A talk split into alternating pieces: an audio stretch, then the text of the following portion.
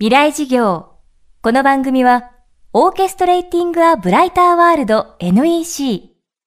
暮らしをもっと楽しく快適に、川口義賢がお送りします。未来授業水曜日チャプター3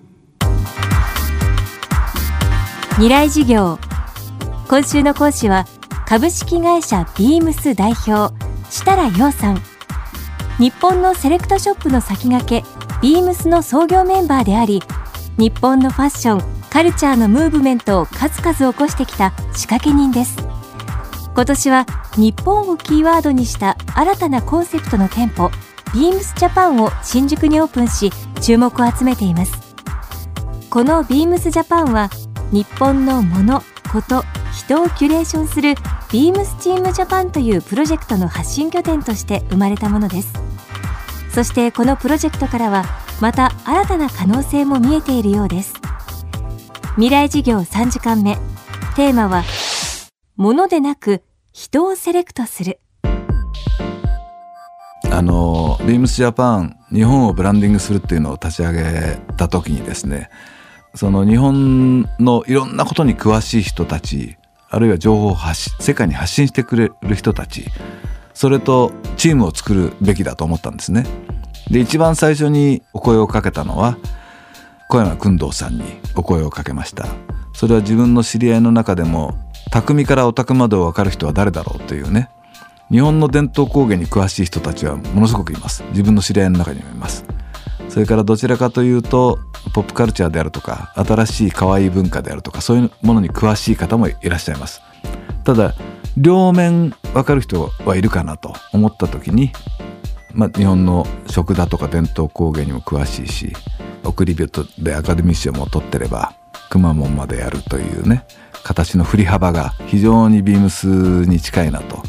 で、まあ、総合プロデューサーアドバイザーとして来ていただいてこれ以外にいろんな人に参加してもらおうよということで約80名の方にお声をかけて一緒に参加してもらってます。えー、ビームスジャパンの1階にその方々のお名前を看板で載せてるんですね。そしたらどうすればあそこに入れるんだというね。自分も日本を紹介したいとあるいは地方を紹介したいとかっていう方々からいろんなアイデアであったりイベントであったりそういうものの持ち込み企画が今押し寄せてるんですね。そのことだけでも僕は素晴らしいことだなと思うんですね。日本を応援するコミュニティができていくってことっていうのは素晴らしいことだし自分たち自身がこちらが最初はお声がけしましたけどもそうじゃなくてもどうすればその仲間に入れるんだって言っていただくことが日本のブランディングすることに対してすごく貢献できることじゃないかと思うんですね。セレクトショップが今までは物を選んでただけです。でも人をセレクトすることあるいは何かを応援したいコミュニティを作ってその輪が広がっていくってこと物の橋渡しもそうですし文化の橋渡しっていうのはやっぱり人のコミュニティができることによってっていうことがあると思うんですね。だそれは自分がセレクトをやってずっとやってきて気がついたことなんですけども、まあ、百貨店は流通の王様今でもそうですしあれだけど。別に十貨店でいいじゃないのと。他の90いらないから自分の好きな10個でいいよと。好きじゃない人は別にいいけども好きな人集まれこの指止まれっていうのがセレクトの本来の姿で。そうだとするとやっぱりそこに参加したいという同行の死のコミュニティみたいなもんですよね。日本を好きな人あるいは日本を元気にしたい人何かを外に伝えたい人そういう人たちのコミュニティが作れればものでも何でもなくてもう気持ちで広がっていくなっていうのをものすごく感じていますね。一方で設楽さんは若い世代がこれからの社会で活躍するために必要な考え方としてアナザーアングルというキーワードを挙げていますで僕はこれからの場合っていうのは違う視点アナザーアングルっていうのが一番大事でそれをができた時に新たなビジネスであったり新たなそのハッピーであったりっていうものが追求できるというふうに思ってるんですね。特に、えー、自分が思うことを実現する時にですねやっぱり通常の考え方以外の違う視点を持つことによって新しい産業であったり新しいものづくりであったりができるはずなんでこれは売り方にしてもそうです。僕自身はもうある程度年齢ですから老眼鏡をかけてます。でもこれを老眼鏡と言って売るのとリーディンググラスって言って違う視点で売るので随分違うと思うんですね。リーディンググラスになった途端におしゃれなものになって「えまだリーディンググラス持ってないの?」っていう感じで言えるようになる。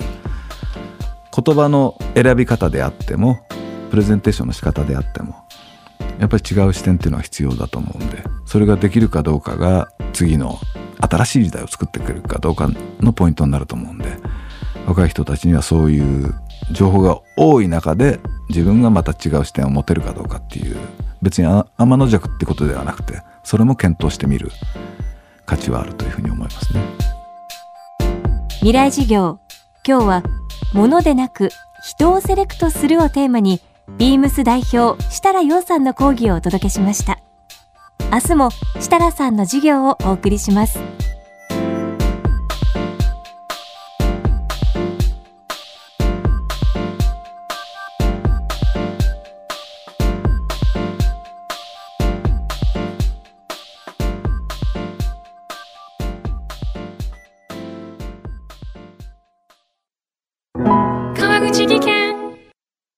階段での転落。大きな怪我につながるので怖いですよね。足元の見分けにくい階段でもコントラストでくっきり。白いスベラーズが登場しました。皆様の暮らしをもっと楽しく快適に。川口技研のスベラーズです。